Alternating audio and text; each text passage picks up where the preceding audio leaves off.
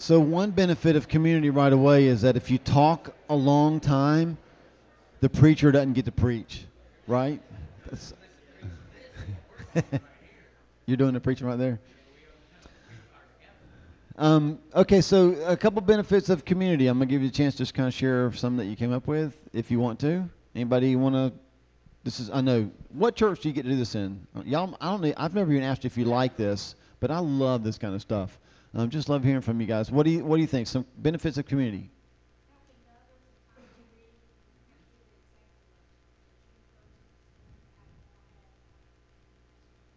Okay, good. Protection. Accountability. Iron sharpening iron. Dispelling loneliness. We got that one. We didn't use the word dispelling though, because y'all are smarter than us. I love it. Sharing. You understand each other better. Security. More resources. Bigger bigger bubbles. What? Family. Oh, hold on one second. I'm coming to you. Yes. Yeah, more insight. Like wisdom in the counsel of many. And I love that because I need as many smart people around me as possible. I'm just thinking you didn't say amen. Thank you so much. yep. Encouragement. Awesome. They feed me like really real food, right? Mm-hmm. So what we're learning is we want to be we want to be um, intentional about who we have community with. Maybe make sure there's a couple good chefs or cooks in that community. What else? Any other benefits? I mean, I'm sure there's others. Any others that you want to share? All right. So we are in Acts 21. Um, we talked about this last week. Last week um, we ended chapter 20. I told you that Paul. We've we've been in Acts for now. I think this is the 30th week. Wow. Um, just taking our time. We, we didn't in, we didn't start off, and I didn't because you wouldn't still be here. If I'd have gotten up and said, "So today we're starting a 40 week series," you'd have been like, "See you in a year, baby." Right? So we didn't call it a series. We just said we're going to look at the book of Acts. We're going to take our time. We're just going to kind of journey through it, and we're going to see um, what we can learn regarding Acts. And so it's called Re-Acts. And so we've just kind of said from the beginning, we're a church of about 120. We're in a small town. They were a church of about 120. They were in a small town. And what did they do? And if and then what did what did God do because they did it? And if we do the same things and trust God the way they did, maybe He'll do the same things for us, right? Okay. So, yay for all these weeks now. We've been in Acts, and last week we we saw like the the beginning of the end. So we've it's taken us forever to get to Acts 20 or 21, the last few chapters. And I told you that the next couple of weeks are going to fly by, right? Because there's a lot, a lot of repetition. Um, he's going to go on trial, and then he's going to have to. There's an appeal, and then he'll be appealed again, and he's going to talk to a bunch of different kings and judges and people in authority and it's going to be the same thing over and over and over again. So last week, he called together the elders from Ephesus, and we got our elders together, and you guys prayed for them, just like the church prayed for those elders. And then he leaves.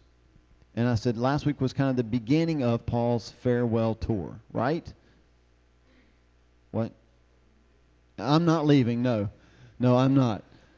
Um, at least not willingly. You never know. There's a y'all are a big mob, so you could you could decide to make me leave. I don't know. Um, but today we're in Acts 21, and so we're going to pick it up here. Uh, just want you to know when you when we first start reading it, you're going to notice right away that Paul gets on a ship. So I thought maybe it's important before we even get into the points that we talk about why he's on the ship. It's important to understand why Paul is on the ship. He's not on a cruise. Um, anybody ever been on a cruise? Raise your hand. Be proud. Cruises are fun, right? You eat a lot. And that's pretty much what you do. You eat and float. He's not on a cruise. He's not eating green eggs and ham on a boat. He is doing one thing. And it's the one thing that Paul has always done. He is following Jesus. Okay? So you just got to get that in your head. This is all we've ever known about Paul. He follows Jesus and he follows Jesus closely. So that's the first part of the big idea. I'm going to go ahead and give it to you now and then we'll explain it. And what we do here at the gathering, if you're new here, uh, the big idea, I just give this to you every week because if you're like me, you won't remember half of what I say. But if you can just remember this one thing, you got it, right? And how many of you are like, yes, that's me. I don't remember half of what you say.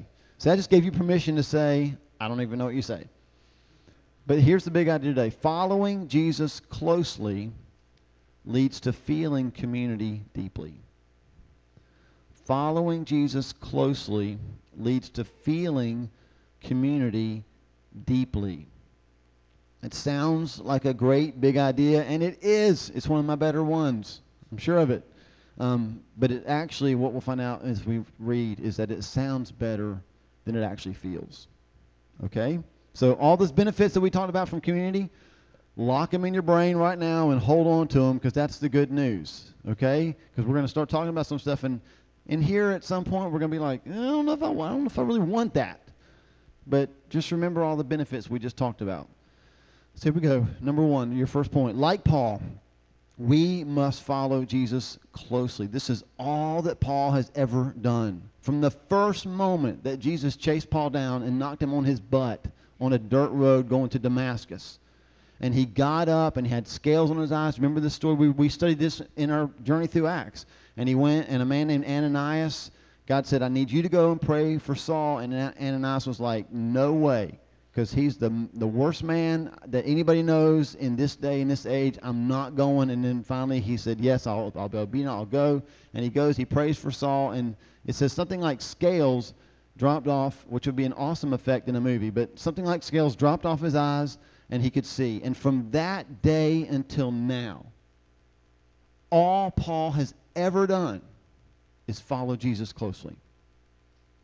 We could just stop now, couldn't we? and repent.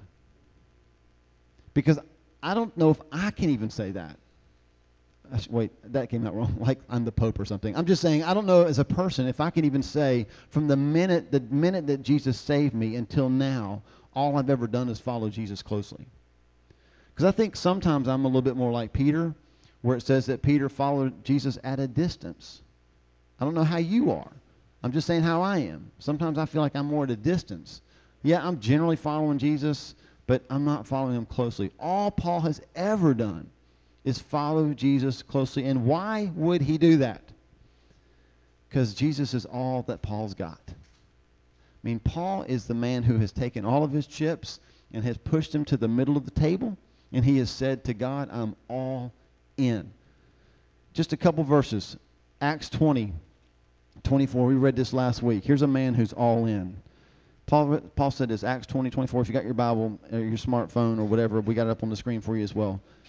He said, However, I consider my life worth nothing to me, if only I may finish the, the race and complete the task the Lord Jesus has given me, the task of testifying to the gospel of God's grace. So he said, I got nothing. All I have is Jesus. In Philippians 1.21, you, you may have heard this verse. Paul wrote this. These are all things that Paul wrote, okay? I just want you to get this, how Paul's following Jesus. He said, For me to live is Christ to die is gain. So can we just paraphrase that? Paul said, My life is Jesus. Like if you could pick one word, if you said, Paul, look, you've written a lot of words, you've written two thirds of the New Testament. If you could just pick one word to define your life, to describe your life, what would that word be? Jesus. If you could pick one word to define your life, if I picked one word, what would that word be? it's the summertime, it would be sweat for me right now. I feel like that's. How's your life, Paul? Hot. All the time. Can't wait for fall. I, I want to say Jesus. And then let's take it one step further. If if I asked Wendy to pick one word to describe my life, what would it be? She'd be like, "Does butt ugly have a hyphen?" Right? I'm just kidding. She wouldn't say that. She would not say that because she knows there's no hyphen. She already knows that.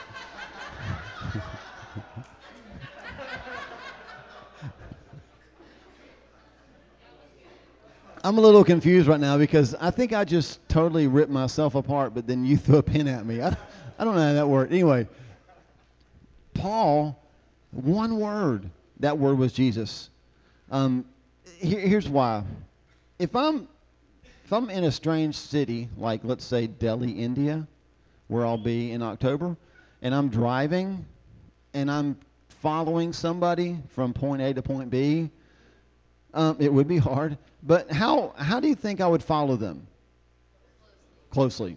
Right. Have you ever followed somebody on the in your on the interstate and they're in the far left lane and then they suddenly realize that you're supposed to get off at the exit right there?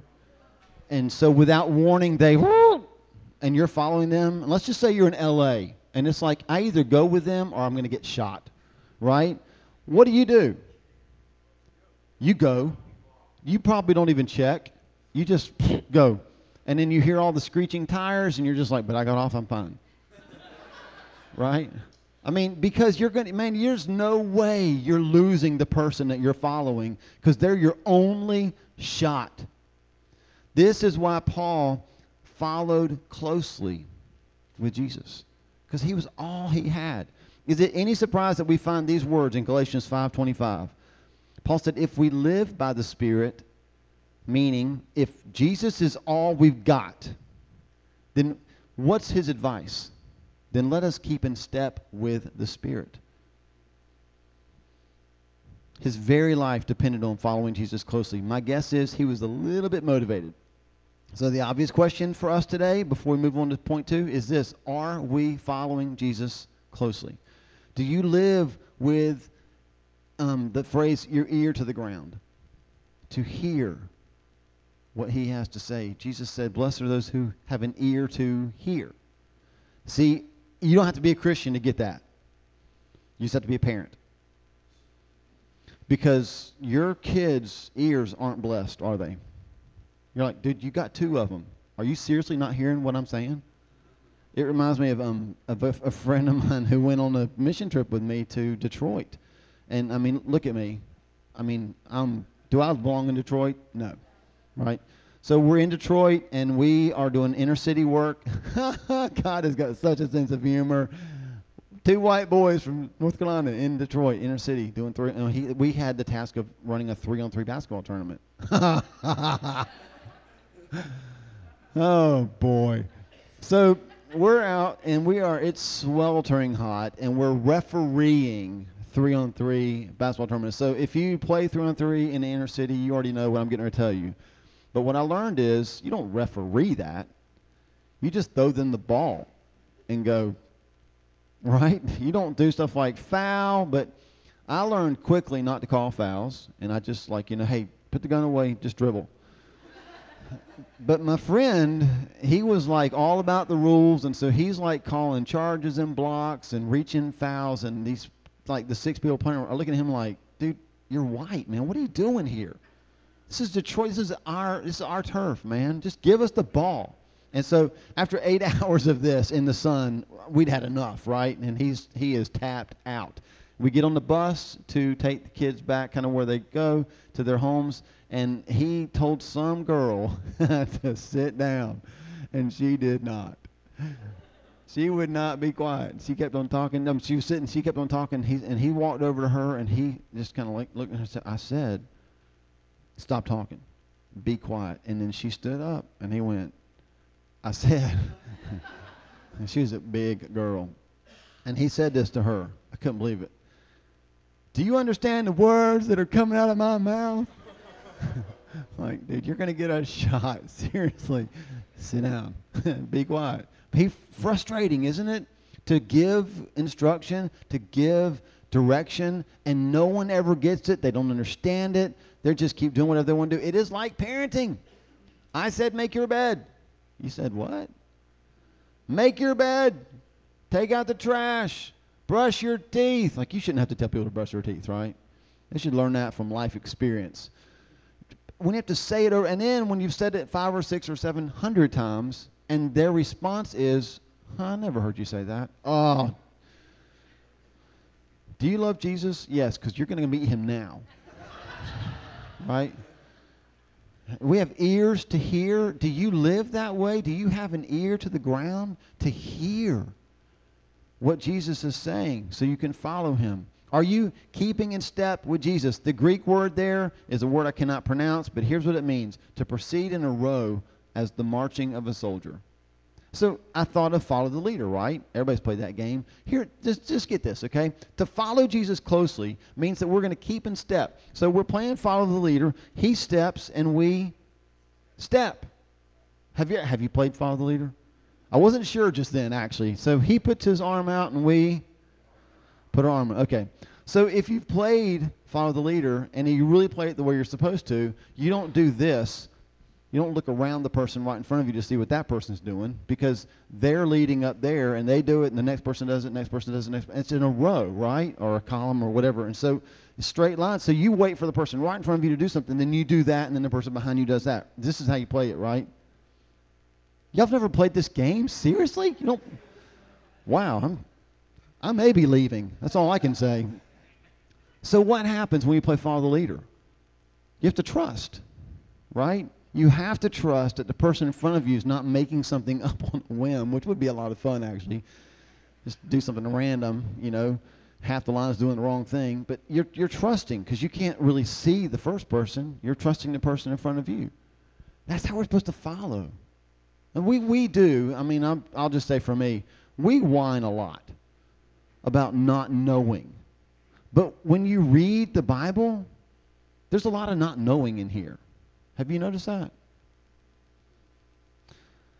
Francis Chan, maybe you've heard of him. He was the pastor of a megachurch. He resigned because he realized that people would not come to Jesus' church if he if Jesus had a church in the same city. He told his wife laying in bed one night, I realized that if Jesus had a church a mile down the road, people would pass his church to come to mine. I think maybe we're doing something wrong. He resigned. And he didn't know what was next. And like, why are you resigning? You going to another church? I don't know. So he goes to another country and he hangs out in another country, and just kind of doing mission work. He comes back and he said to his wife, I, I, I think we're supposed to go there. And he said, but I don't have a better answer than that. I, I don't have any plan. And here's what she said. She said, Francis, the more I read the Gospels, the less I see a plan. Maybe we're just supposed to follow. Wow. I mean, all you type AAAA people freaking out right now because you're like, I want a plan.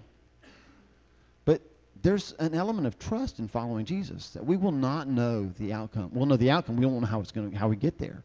We just know we're supposed to take the next step, the next step, the next step. Are you keeping in step with the Spirit? Like Paul, we must follow Jesus closely. Here's the second p- point. Like Paul, we must follow Jesus closely in community. I don't want you to miss this. This is very obvious, but I don't want you to miss it. As Paul, as Paul, as Paul, as Paul followed Jesus closely, he developed close relationships with other people who were doing what? Also following Jesus closely. It just happens.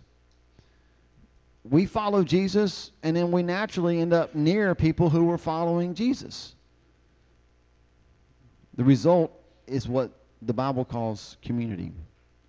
And there's a word, and when we read Acts, there's a word that you see a lot. It's we. We went. We saw. We did.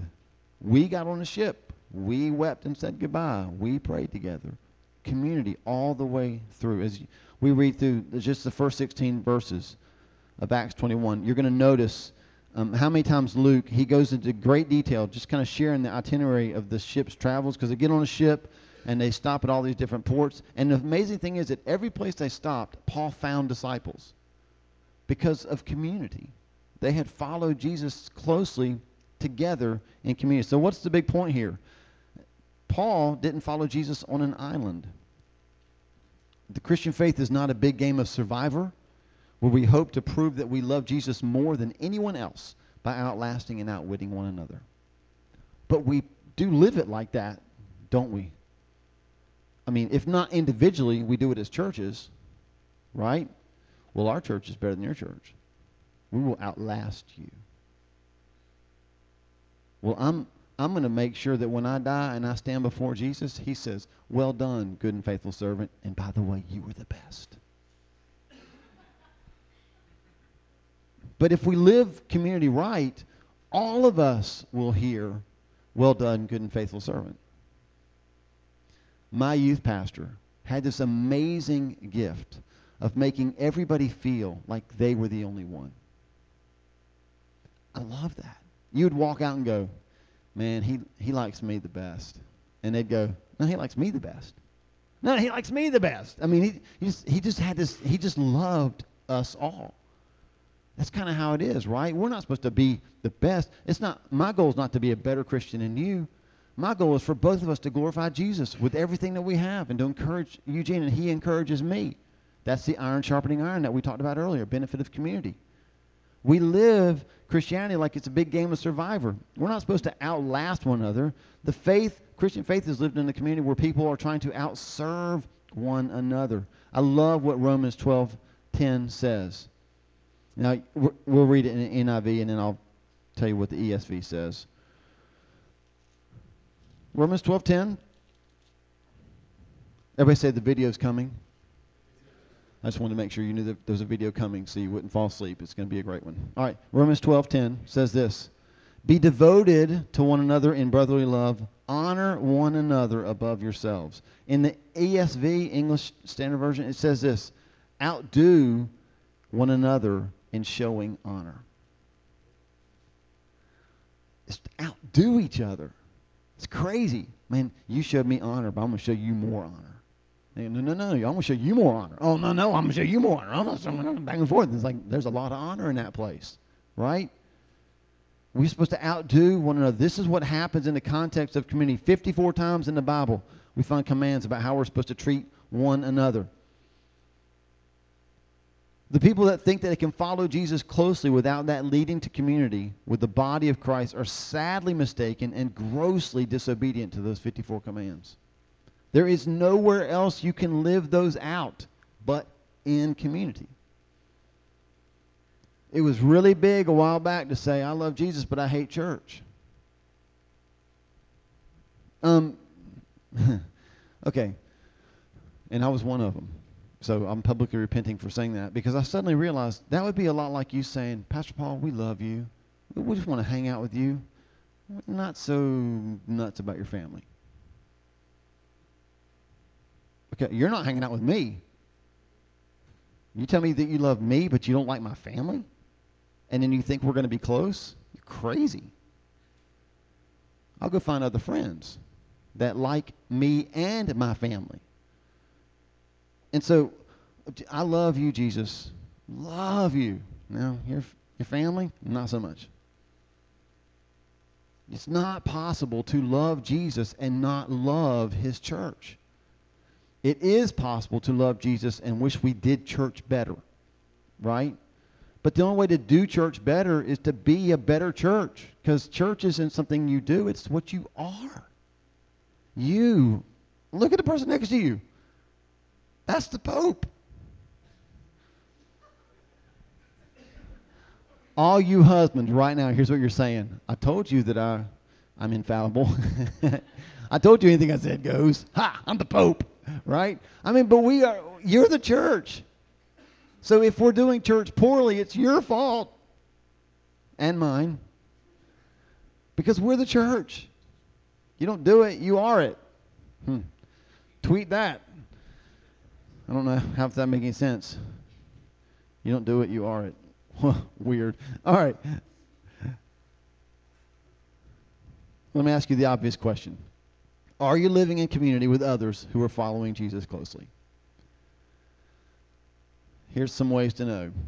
Are you encouraging others and being encouraged by others? Or is Sunday the only day that Jesus comes up in conversations with other people? And I've I've been there.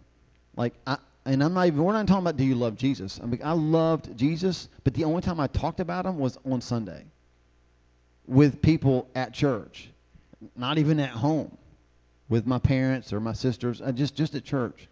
But if that's the only time his name's coming off our tongue, we are not living in biblical community. Biblical community is you're on the phone with people that you that you're getting to know, probably that come to the church that you come to, and you start talking about Jesus. You start encouraging one another. Have you ever had a conversation like that? You hang the phone up and go, man, that was awesome. That was uh, so encouraging. I just called to say, hey, you got a good recipe? And I hung up with a promise from Scripture about the situation I was going through. How'd that happen? Biblical community.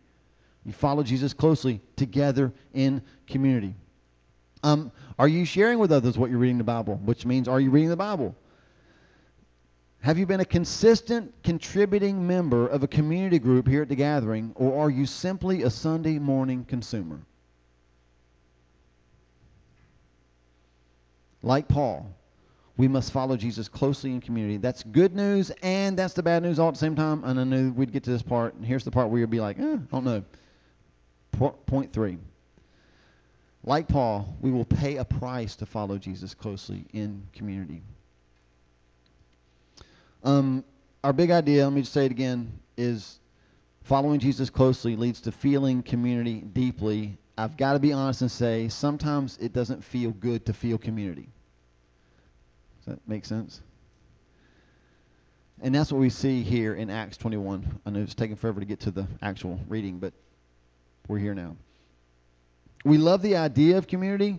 We struggle with the practice of community. For starters, it does not happen automatically. We wish that it did. Don't you wish like you could walk into the the coffee shop and you just kind of go, wow, instantly I'm connected. Instantly I've got like 10 best friends, and every time we talk, it's Jesus, and it's fantastic, and we're so close, and we go to the movies together, and it's always movies that we like together. Like I'm not the odd person at the chick flick going, ugh. But we pick movies I like. And we just we go to restaurants I like and we eat food that I like and everybody gets my jokes and it's fantastic. See, what we do, and this is what's terrible about the age that we live in. The age that we live in, you can go home today and you can Google really great churches and you'll find videos of really good sermons or great messages or you'll see we'll see things that other people have done that are fantastic but what we see, what we see on the internet is we see the polished end result. And we go, I love that. Well, duh, who doesn't? But there was a price to get there. And the price was community. So we love the idea of community. Oh man, I love that. I love how that team, they're just so connected. They're so together. But there was a price that they paid to get connected, to get together. And if it's football, the price was training camp. Ask any NFL football player, do you like training camp? And what will they say? We got to work on crowd participation a little bit better. what will they say? No. no. But ask them after they've won the Super Bowl and they've got a ring on if they like the, the result of it. And they will say, yes. and you'll say, so next year you can't wait to go back to training camp, right? And they'll say, no. see, this is the way it works. We like the idea of it. We don't like the practice of it. It doesn't make us weird. It just makes us like alive. This is what human. We don't like this stuff. So here's what we read last last week about Paul's ministry in Ephesus. Acts chapter 20, verse 31. He said this. So remember that for three years. Everybody say three. Three, three years I never stopped warning each of you night and day with tears. Sounds like a great job.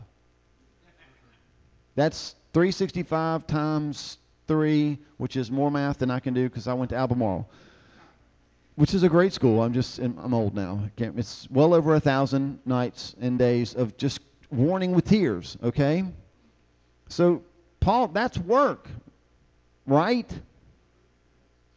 Right? Okay, that's work. There's nothing fun in Acts chapter 20, verse 31. For three years, night and day, I warned you with tears. That's the price of community.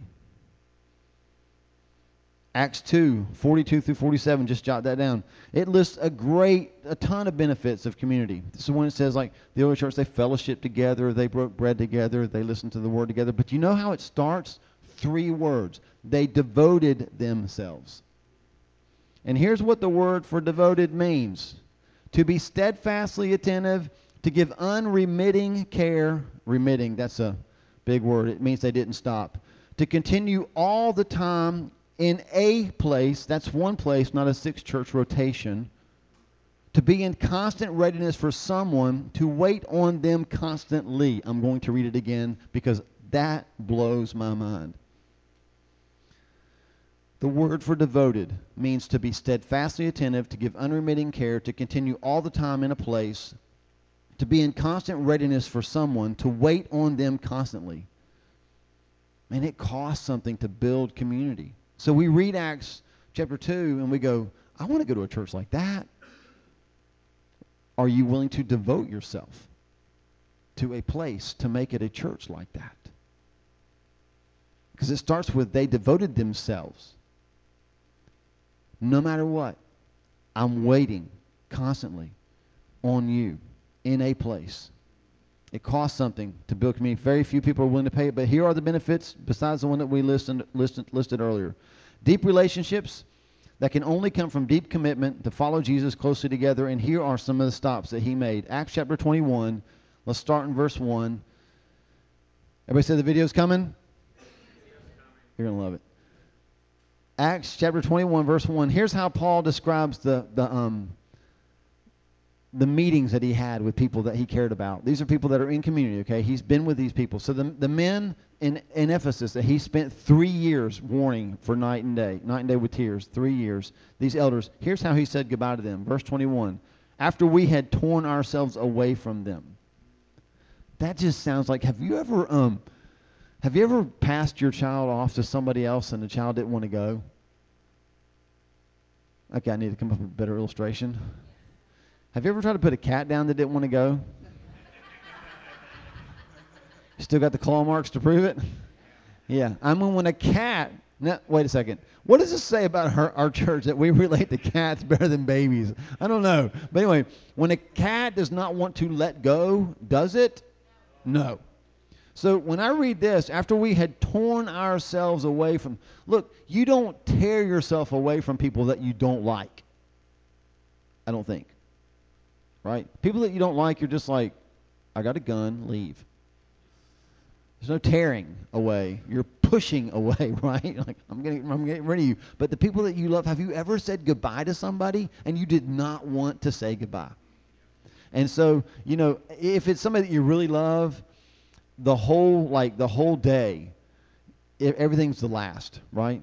This is the last breakfast we'll have together, the last lunch, and every time you start to talk, you just feel the lump just start to build right here, and then finally the moment comes, right? And you have to say goodbye, and you're just trying not to cry, and then you you have to say, uh, well, I gotta get, I gotta leave, I gotta leave. And you're going to the ticket counter, and you're going onto the plane, but you're turning around and looking, and you stand there in the airport and watch the plane take off as if they can see you. But they can't. You are waving through a big metal container and hoping it doesn't fall down. That's tearing yourself away. Man, I'm telling you something. That's the benefit of community. They had to tear themselves away. Acts 21 verses 4 through 6. So he's he gets on the ship. They start going around, and they stopped at all kinds of places. Um, just let me just briefly mention this. The places that he stopped and he found disciples, do you know why that is? Because he planted churches there. I mean, was, he was strategic about it. Like port cities and places that were crossroads for the culture, that's where they would plant churches. So every time he'd stop, he stopped at places where the ships were going to stop anyway, and then he'd just hop off the boat, walk around, go grab a bite to eat, meet some disciples. And so in verse 4 it says, they're in um, a place called Tyre. Finding the disciples there, we stayed with them seven days. Through the Spirit, they urged Paul not to go to Jerusalem. But when our time was up, we left and continued on our way. All the disciples, all the wives, all the children accompanied us out of the city. This is Rocky running through the streets of Philadelphia. They're all with him. And there on the beach, we knelt to pray. After saying goodbye to each other, we went aboard the ship and they returned home. It's this big moment on the beach. Moments on the beach are fun. Like I took a youth group to the beach one time and we had communion on the beach and it was cold and blistery and we were like all huddled together trying to have communion. And then we noticed that as I was holding the bread, a bunch of seagulls had a, had gathered above us. we had community, they had community. It was awesome. And so being the quick thinking youth pastor I was, I took a big chunk of the bread and gave it to one of my youth workers, and I said, "Run!" and so he did. He like ran like 50 yards down the beach, and we just watched that big flock go over there with him. And then we had communion and got done. Because you know, when you're having communion, you don't want like mayonnaise and stuff on the bread. Ugh. Anyway, sorry. So it's just the way my mind works. I'm really sorry. So Acts 21, they're on the beach. They're they're kneeling to pray and they're saying goodbye. So these are in just a space of like four verses, five verses. This is another tearful goodbye. Listen again. This only happens when you build community. Okay. And then they leave there in Acts chapter 21, um, verse verses 8 to 14. They continued on to um, Caesarea. They stayed at the house of Philip the evangelist, verse 8, one of the seven, and verse 9, he had four unmarried daughters who prophesied. I don't know if that's why they were unmarried. I have no clue. Maybe they didn't say good things. Let me just make this one. This is not the place to do a whole teaching on women in ministry, but let me at least say this. He had four unmarried daughters who prophesied. So, are there different roles for men and women in the church? 100% absolutely. But you know what was awesome about the church in that day? Women in that day were not valued at all. They were property. But here are four unmarried daughters who prophesied, who were active in ministry, that women are valuable in ministry. Now, you you can go home and just Google women in ministry, and you'll find like a bazillion articles. And they're, half of them will be like, they should never be in ministry, and half will be they should. But I know this there is value for all in the body of Christ that proves it right there. So he four unmarried daughters, and then a man named Agabus, which is an awesome name. How many of you wish you were named Agabus? Is anybody named Agabus? and then willing to admit it. Well, my middle initial's A. A prophet named Agabus comes down from Judea. He takes Paul's belt, which is weird. I mean, you start taking, you start jerking somebody's belt. There's no telling what's going to happen, right? Especially in Walmart. Just try it. It's it'll be fun for you. I won't be there. But he takes his belt, he puts it around his own hands and feet, and then he prophesies that the owner of this belt will be bound and handed over to the Gentiles. And so, what does it say in verse 12? When we heard this, and this includes Luke, so this is like all of Paul's posse, not just the four unmarried daughters, not just Philip, his whole posse. When we heard this, we pleaded with Paul not to go to Jerusalem. And Paul answered, Why are you weeping and breaking my heart? I'm not only ready to be bound, but also to die in Jerusalem for the name of the Lord Jesus. Why? Because he's following Jesus closely. When he would not be dissuaded, we gave up and said, The Lord's will be done. This is the sticking part of community. Is that we want it, we try it, and then it doesn't happen as quickly or as easily as we'd hoped. And so we back off because there's a price to pay for community. Now, I've got a video. Perfectly illustrates our relationship with biblical community. We love it, we hate it, we love it, we hate it. Here we go. Community, I love it, I hate it, I love it, I hate it, I love it, I hate it. There's something about community that draws us back and yet it's hard. Let me ask you a question. would, the, would the people in this family, this family, the gathering, would the people in this family react to your departure or my departure the same way the people in the three cities reacted to Paul's? That's a question, right? That is a, that's a real test of biblical community. Like we, we we don't see that a lot, do we? As you're walking out the door, and you're like, I'm never coming back because I'm moving or whatever, you're like you're shaking us off your leg, right? I got to get out of here. I'm tearing myself away. But that's kind of how it's supposed to be. And if it's not like that, it's because we've not paid the price to build biblical community. There's only one way to have it. It is to pay the cost to have biblical community. You don't get it on Sunday morning for an hour. They got it by being devoted, fully devoted to one another. It cost time to build it, and it cost tears to leave it. It cost us time to build it and tears to leave it. And I don't mean leave it in the sense of like, I'm done, I'm out of here. I just mean God's called Paul to go to Jerusalem and die. And they know it. And they do not they know they want him to follow God, but they don't want him to follow God. Does that make sense? Like this will be the day that my children say, God has called me to fill in the blank of a city or a state or a country. And I will say, That's great. Because I don't want them to leave. But I want them to leave. We have people in this church that I'm telling you, man, if we do church right, do you know what's going to happen? Someday, if we're following Jesus closely and they're following Jesus closely and we're doing it together in community, at some point we will not be together. They will be at another place serving the Lord, or you'll be at another place serving the Lord, or one of you's martyred for the, the cause of Christ. One of you's in jail. But there will be a moment we will not be together. And the question is, will we say good riddance, or will we say, oh God, I miss him? That's the evidence of community. So, following Jesus closely leads to feeling community deeply. Here's the last few things, and we'll wrap it up. It is hard because loving, especially when we love one another the way the Bible calls us to, loving always leaves us open to hurting. And can I just say I hate that? Does anybody else hate that? Loving always leaves us open to hurting. Always. There is no, I mean, I, I can't, I wish as a pastor I could say, you'll never hurt. If you just love deeply, you'll never hurt. But it always opens us to hurting. Love anyway. There's no other way. Don't hold back. Don't love less because you're afraid that it might hurt more. Love one another fully. Live in community deeply. John 13, 35, last verse, tells us plainly. I love verses that just break it down and make it really simple. Tells us plainly that the one and only way that everyone will know that we're following Jesus closely is if we truly, deeply, and at times painfully love one another. He said, They will know you're my disciples because you love one another. I mean, if you're going to pick a one another verse, that's the one. Just circle it, memorize it. John 13, 35. That's how the world knows that we're his disciples.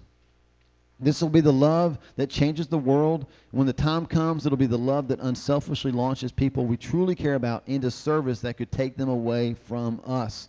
And I am this morning inviting you out of the bleachers. Don't just sit and watch. I'm inviting you to come and follow Jesus closely and find out what that real kind of community is all about. Well, how do I do that at the gathering? You get in a community group. We talk about it all the time. I know, I hate it when you talk about it, but we talk about it because that's how you get this. It's how it happens. You get into a community group and you love one another. They get to know you. Oh, I don't want that. Now we're the dog licking the lime, right? I love commu- I love community. I don't want them to know me.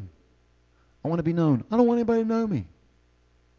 I want them to love me. Ah, they won't love me if they know this. Mean, that's just the dog with the lime, back and forth. Plug in, get in. How do I do that? First couple weeks of September. That's when you'll sign up to be in a community group over the next quarter. What do I do until then? Take somebody out to eat. Call somebody. Have a conversation with somebody.